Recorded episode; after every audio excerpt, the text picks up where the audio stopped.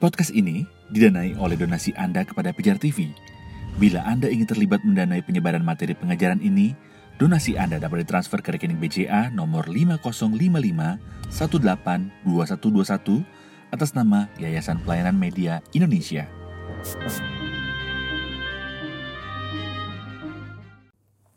Shalom Aleichem Beshem Hamashiach. Kali ini kita akan membahas satu tema yang saya kira sangat populer, tidak hanya di lingkungan Kristen, tapi juga di lingkungan non-Kristen, yaitu tentang Isa Putra Maryam atau Yesus Anak Maryam. Tema ini sekalipun penting, tetapi di Alkitab hanya disebut satu kali. Istilah Yesus Anak Maria. Kita bisa membaca di Injil Markus pasal 6 ayat 3 Bukankah ia ini tukang kayu, anak Maria, saudara Yakobus, Yoses, Yudas, dan Simon? Dan bukankah saudara-saudaranya yang perempuan ada bersama kita? Lalu mereka kecewa dan menolak dia. Bacaan ini merekam insiden penolakan Yesus di kotanya sendiri, yaitu Nazaret. Karena apa? Di luar keadaan Yesus, yang sangat populer dan mulai menanjak populer saat itu, ternyata orang-orang tahu bahwa dia itu anaknya Maria, tukang kayu, saudara-saudaranya dikenal, saudari-saudarinya, artinya kerabat-kerabat dekatnya semua juga dikenal. Dan menjadi dasar penolakan bagi orang Yahudi. Sampai pada masa modern ini, dari abad-abad pertengahan, abad modern, orang Yahudi tetap menolak Yesus dalam buku mereka yang dikenal Talmud, Talmud itu sebetulnya dapat dikatakan kalau menurut keyakinan Yahudi Torah CBLP, Torah lisan, Taurat lisan. Selain mereka mengenal yang namanya Torah Sibiktov, Torah tertulis yang terdiri dari Sefer Bereshit, kitab kejadian, Sefer Semot, kitab keluaran, sampai Sefer Divarim, kitab ulangan. Dan orang Yahudi mengembangkan tradisi lisan yang mereka percayai sebagai uh, Torah lisan yang ditransmisikan, disampaikan dari Musa kepada Yosua, kepada para seknim atau tua-tua Israel, kepada para nabi dan kepada para rabi sampai saat ini. Lalu mereka mencoba menghindari sebutan-sebutan yang eksplisit mengarah pada pemuliaan Yesus Kristus. Mereka menyebut Yesus dengan sebutan peloni orang tertentu, hatalwi yang digantung. Karena eksklusif Yesus itu digantung. Orang Yahudi tidak mengenal salib, cross tidak mengenal. Karena dalam pidana Yahudi yang didasarkan atas kitab Torah itu hanya ada terminologi digantung hatalwi karena kasusnya Yesus diserahkan kepada orang Romawi, maka Yesus disalibkan. Karena hukum salib adalah hukum yang diberlakukan bagi kriminal yang bukan tunduk kepada hukum Romawi, tetapi tunduk kepada hukum bangsa-bangsa. Kita mengenal dua model hukum yang dikembangkan Imperium Romawi. Yang pertama disebut dengan ius Romanum, hukum yang berlaku bagi orang Roma. Makanya Paulus matinya dipenggal karena dia warga negara Roma. Tetapi Yesus, Petrus, Andreas matinya disalib karena dia berlaku ius gentium, hukum yang berlaku bagi bangsa-bangsa. Orang Yahudi juga menyebut Yesus dengan sebutan nagar bar nagar. Nagar bar nagar. Tukang kayu, anaknya tukang kayu. Bahasa Arabnya Najar bin Nazar. Ya. Bahkan ada kata yang secara eksplisit mereka maksudkan untuk Yesus yaitu Ben Pantera, anaknya Pantera. Dan ini e, menarik karena orang Yahudi yang tidak percaya bahkan kelahiran Yesus dari seorang perawan mereka mengejeknya itu Maria dihamili oleh seorang perwira Romawi namanya Pantera. Dan cerita ini masih muncul dari abad ke abad sampai pada abad modern ini. Lalu sebutan yang khusus disebutkan dengan anak Pantera tadi. Sebetulnya bagaimana kita bisa memahami itu? Apakah kira-kira memang memiliki background sejarah tertentu? Saya kira iya, karena orang Kristen itu selalu menyebut Yesus sebagai anak dari Partenos. Partenos itu artinya perawan, virgin. Dan itu dikutip dari Alkitab, terjemahan bahasa Yunani yang dikenal dengan Septuaginta yang berasal dari abad ketiga sebelum Masehi. ketika menerjemahkan kata almah di dalam kitab Nabi Yesaya pasal 7 ayat 14. Ha almah harah wiyalidah ben. Seorang almah, seorang perawan, seorang pemuda, perempuan muda akan mengandung dan melahirkan seorang anak wikarat semu dan mereka akan menamakannya Emmanuel. Emmanuel artinya Allah beserta kita. Nah kata almah itu dibantah oleh orang Yahudi Bahkan di abad pertengahan itu ada satu buku yang menarik. Judulnya buku itu adalah Sefer Nisahon. Ini sudah diterjemahkan dalam bahasa Inggris, jadi ada bahasa Ibrani-nya, ada bahasa Inggrisnya. Buku ini merupakan rekaman perdebatan orang Yahudi dan Kristen pada abad pertengahan yang mereka mengatakan bahwa semua klaim orang Kristen bahwa Yesus menggenapi Taurat itu tidak terbukti. Salah satunya misalnya Yesaya pasal 7 ayat 14 itu sesungguhnya almah itu artinya tidak harus perawan. Artinya netral saja, perempuan muda. Perempuan muda itu bisa janda muda asal masih muda. Bisa istrinya orang asal masih muda. Tidak harus perawan. Kenapa orang Kristen menafsirkan itu untuk perawan? Kira-kira seperti itu. Argumentasi orang Yahudi. Dia memberikan contoh dari beberapa kutipan perjanjian lama yang menggunakan kata almah. Dan satu menggunakan kata betullah. Betullah itu artinya perawan. Seandainya Yesus memang anaknya peran, mestinya digunakan kata betulah.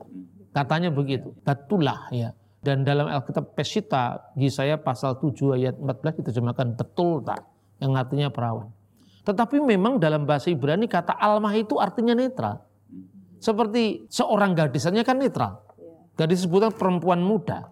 Perempuan muda itu katanya orang Yahudi itu istrinya Raja Ahaz. Jadi itu bukan ayat yang sifatnya nubuat tetapi ayat itu sudah terjadi katanya. Nah, apa pun tafsirannya orang Yahudi yang jelas bahwa bukti-bukti apa yang disebut messianic prophecy, nubuat messianik itu tidak pernah hilang dalam Alkitab Perjanjian Lama. Setajam apa pun misalnya perdebatan Yahudi Kristen yang tercermin di abad pertengahan, buku yang berjudul Sefer Nisahon ini, kitabnya sama. Jadi itu akan memudahkan kita dalam dialog karena apa? baik Kristen maupun Yahudi akan membuktikan dari dalil kitab yang sama karena sama-sama Yahudi maupun Kristen mengakui ini kitab-kitab yang tidak berubah. Nah ini agak beda nanti kalau kita berdialog dengan Islam. Jadi kalau itu menguntungkan Islam dianggap bahwa itu benar. Tetapi kalau nggak cocok dengan Islam itu sudah dipalsukan. Tapi tanpa harus dilihat dari terang evidensi manuskrip. Kalau itu palsu mana manuskrip yang asli kan gitu kan? Terus kemudian kan manuskrip itu ada kan jenjangnya ini berasal dari abad ketiga sebelum Masehi, ini abad pertama setelah Masehi, misalnya naskah Yesaya Kumran abad pertama sebelum Masehi dan bukti-bukti naskahnya kan semua harus dieksplorasi. Menarik sekali tapi di sini orang Islam lebih menghormati Yesus ketimbang orang Yahudi. Karena bagi orang Islam justru kata yang dikenal dalam Injil anak perawan Maria itu Partenos itu ditekan berkali-kali sehingga di dalam Al-Quran itu Maryam disebut di dalam hadis khususnya ya, disebut Maryam al-Batul Maryam yang terpelihara kesuciannya Maryam yang perawan itu sebetulnya dari kata Partenos tadi kemudian bagaimana orang Kristen membuktikan imannya bahwa apa yang ditulis oleh khususnya Injil Matius pasal 123 di mana nubuat Yesaya pasal 7 dan 14 itu digenapi, itu terbukti secara historis. Pertanyaannya, Septuaginta itu kan dibuat oleh orang Yahudi sendiri, bukan orang Kristen. Bahkan Septuaginta yang memuat kata partenos, anak gadis atau anak darah, itu munculnya bukan orang Kristen yang bikin. Kristen belum muncul waktu itu. Jadi Septuaginta itu dibuat oleh orang-orang Yahudi diaspora, Yahudi yang di perantauan, tiga abad sebelum lahirnya kekristenan di Alexandria, tidak di Yerusalem. Jadi artinya orang Kristen tidak membuat-buat ayat bahwa ayat itu memang ada. Berarti ketika penerjemah Septuaginta menerjemahkan Alma, dia memahami Alma itu sebagai anak darah, artinya sebagai virgin, sebagai perawan. Nah, ungkapan Partenos ini orang Yahudi suka mempleset-plesetkan. Misalnya kata Yesua. Yesua itu artinya sebetulnya Tuhan yang menyelamatkan, Yahweh yang menyelamatkan. Tapi mereka eja jadi singkatan Yemah Semu Wiyikro. Kiranya namanya dan pribadinya segera terhapus dari ingatan. Ya gitu loh. Maka mereka juga memplesetkan kata Yesus itu dengan kutukan. Lalu mereka pada literatur-literatur mereka namanya Toledot Yesu, silsilah Yesus. Itu juga melakukan plesetan-plesetan terhadap iman Kristen yang luar biasa. Misalnya kata kabar baik. Itu bahasa Yunaninya uh, euangelion yang menjadi kata evangel dalam bahasa Aramaik dan menjadi Injil dalam bahasa Arab. Artinya kabar yang baik, kabar toyib. Itu kemudian diplesetkan menjadi awen gilayon. Dosa orang-orang pinggiran. Kenapa orang-orang pinggiran? Karena bagaimana mungkin Mesias itu akan muncul di Galilea? Apakah di Nazaret ada nabi? Itu kan bagi orang Yahudi aneh.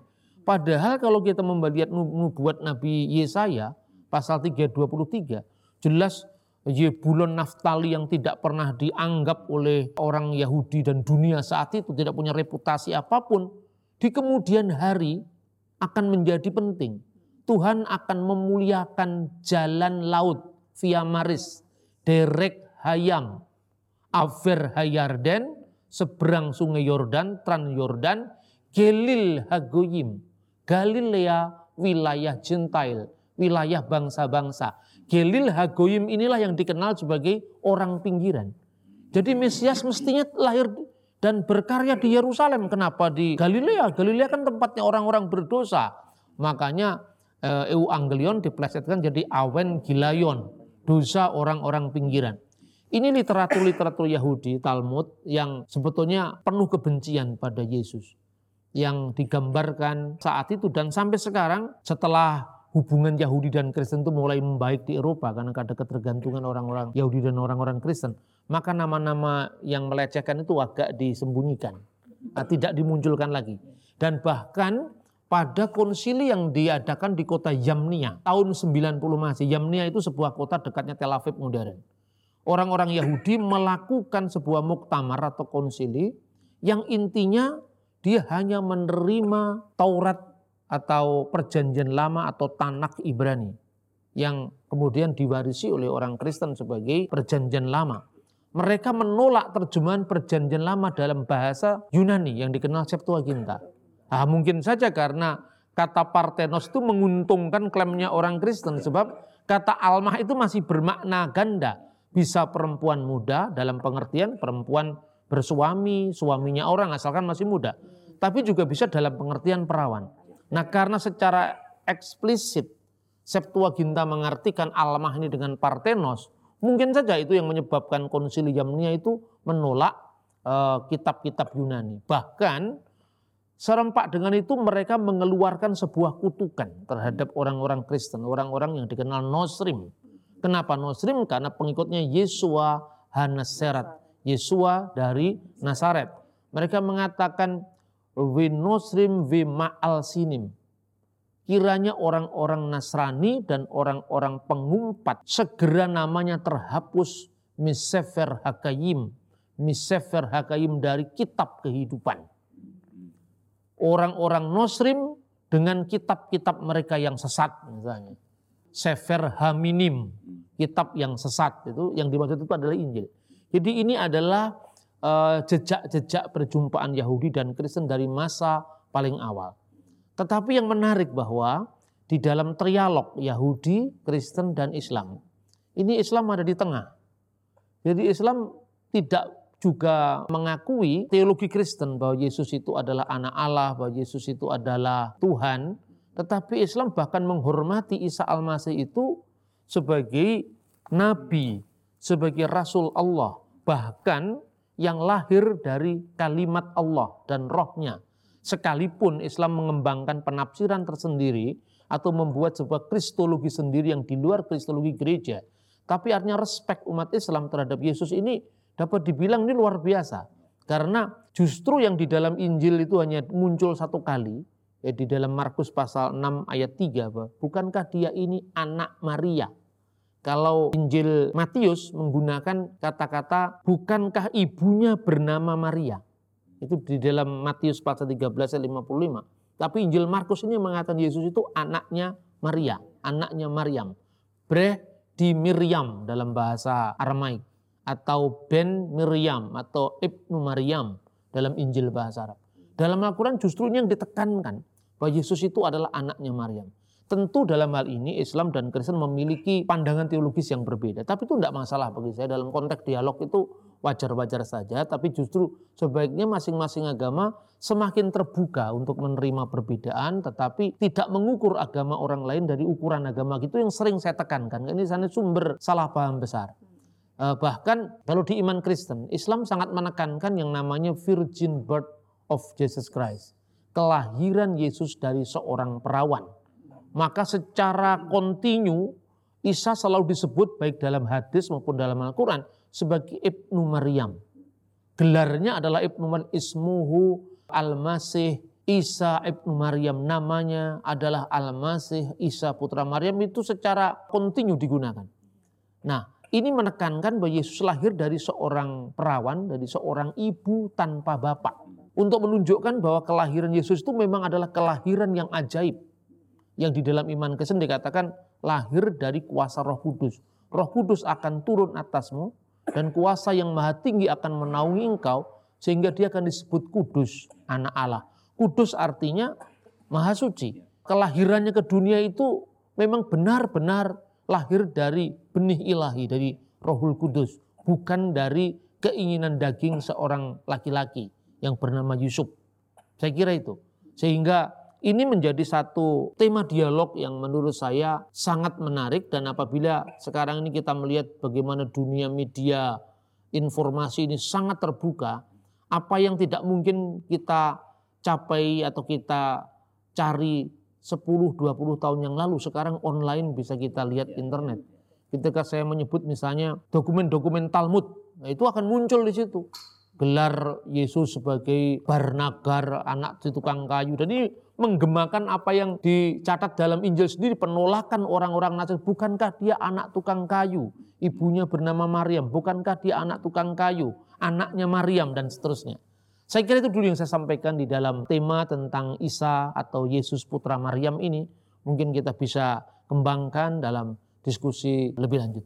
Terima kasih Tadi kan Bapak menyebutkan begitu banyak jenis nama Maria. Kalau kita di orang percaya kita kan mengenalnya hanya Maria.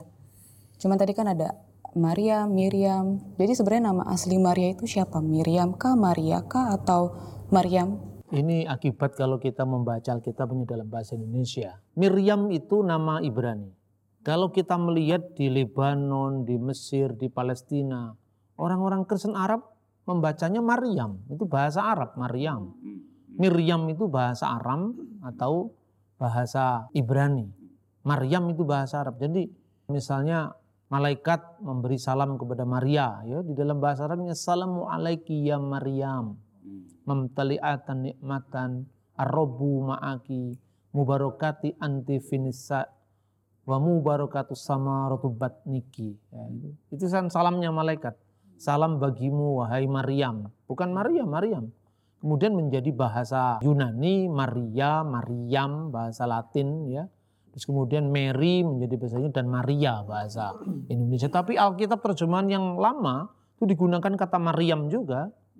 Alkitab terjemahan bahasa Melayu digunakan kata Maryam. Saya kira itu tidak menjadi masalah karena memang itu hanya nama ya, hanya sebutan seperti kata Isa, Yesua, Yehosua, Yesus ya. Saya kira seperti itu.